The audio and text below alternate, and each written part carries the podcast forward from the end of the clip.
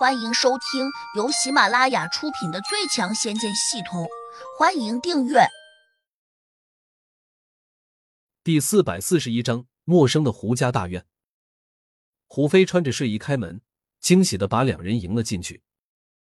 如果不是因为胡杨是他亲哥哥，估计他会一口气扑进胡杨的怀中。毕竟这是有血缘关系的，所以他还是觉得和胡杨过于亲近会显得很别扭。你这两天都和我哥在一起？胡飞盯住童心上下打量，就好像在审视一个小贼似的。是的。那他给你吃仙丹没有？没有。既然我哥没给你吃仙丹，那你怎么好像突然变了一个人似的？皮肤这么好，白里透红，眼睛更是水汪汪的，好像身体也很轻盈。胡飞一口气说出了自己疑惑，童心脸一红，略有一丝羞涩的避开他的眼神。我筑基成功了。胡飞一怔，神色顿时变得复杂起来，有些欢喜，又有些害羞，更有一些嫉妒。这么说来，我哥同你合集双修了。童心不敢看胡飞的眼睛，低着头嗯了一声。胡飞转头就假装一副不高兴的模样，问胡杨：“哥，你不是说不会娶童心吗？怎么两天就变卦了？”胡杨看他一眼：“变什么卦？童心想来看你，你们好好聊，我去找你大伯和二伯。”胡飞一呆，这是什么话？自己咋好像没有听懂呢？就在他这么发呆之际，胡杨已经闪身出了屋门。跟着就消失了身影。胡飞跺了下脚，没法再去质问胡杨，只得拿童心出气。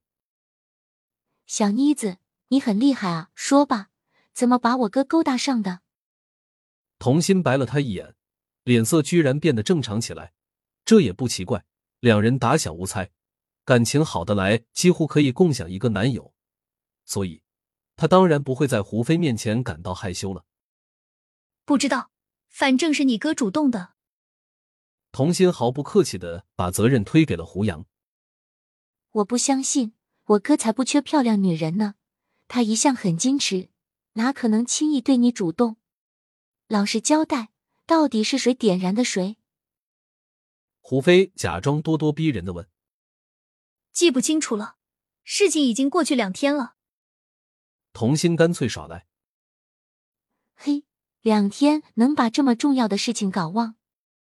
我不信。你要是不肯相信，那就去问他呗。童心继续往胡杨那里踢皮球。胡飞拿他无法，只好威胁说：“等我哥回来，他一定会查个水落石出的。”童心才不怕他查呢，相反，他心里还美滋滋的。只要胡杨能够回来。哪怕让她做个拖地、做饭、洗衣、喂狗的小女人，她也乐意。此时天色已经大亮，四处都有人走动，但胡杨在大家的眼中却好像一般，居然谁都没有注意到他。因此，他径直穿过庭院，大摇大摆的来到了胡学军的小院中。胡家大院占地比较宽，如同一个小公园一般。胡学军和胡学民的住处分别是一个四合院。院外亭台楼阁，湖光石水，应有尽有。让胡杨没想到的是，这么早，他这两个叔伯居然就钻到一起了。也许人上了年龄，睡眠会变少。不过，胡学军和胡学民不是今天才聚到一起的，而是从秦湖那个郊外山庄逃回来后，就一直龟缩在胡学军的院子里面。由于担心秦湖追杀，两人都躲着不敢出门。而且，他们还把能够请到的所有高人都请来了，有些在明处，有些在暗处，都用心在保护他们。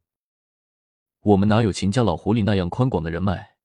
他甚至可以请动地仙，我们最多只能请到苍木真人这样的普通地灵，怎可能是秦狐狸的对手？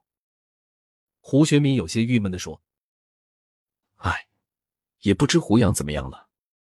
当时我们不得不丢下他逃跑。”不然，我们只会陪着他一起死。胡学军有些自责道：“大哥，你就别懊悔了。当时那种情况，我们留在那里又有什么意义？这也只能怪胡杨自己。要是他不去招惹秦家，我们也不会走到今天这一步。老爷子那里还不知怎么去交代。他要是知道胡杨死了，可能会气昏过去。胡学民忐忑不安的说：“胡杨最后死没有？你叫人去探听消息，有没有结果？”大哥，你是不是糊涂了？秦家恨不得把胡杨剁成肉末，又怎可能放了他？活要见人，死要见尸。我不信胡杨命这么短。对了，胡飞那边有消息吗？我听胡雅说，胡飞昨天就好像回来了。什么？胡飞回来了？你也不通知我？快叫人带他到我这里来，我要问问他，有没有他哥胡杨的消息。胡学军站起身，急切地说：“大哥，你明知胡杨已经死了，那去问他，那不是在他的伤口上撒盐吗？”胡学民悠悠的提醒说：“对对对，我差点忘了。”暂时不能去问。胡学军叹了口气：“胡杨被秦老狐狸做到这事儿，我们怎么给老爷子说呢？还能怎么说？只能硬着头皮说了。”胡学民咬了下牙说道：“胡杨在门口听他们说话，倒是听得很清楚。他本来想找这两个叔叔质问自己的父亲到底是怎么死的，但是他突然又想到一个问题。”如果他们不肯老实回答，自己怎么办？对他们用刑，还是用银针扎进他们脑中，逼他们说实话？他们终究是自己的叔叔，倘若父亲的死与他们没有关系，那这样做，岂不是就显得自己太绝情了？这么一想，胡杨转身便去了胡老爷子那里。虽然他一直没有和胡老爷子正面交谈过，但血缘关系在那里摆着的。胡老爷子自然也会拒绝他。胡老爷子德高望重，一定不会对自己撒谎。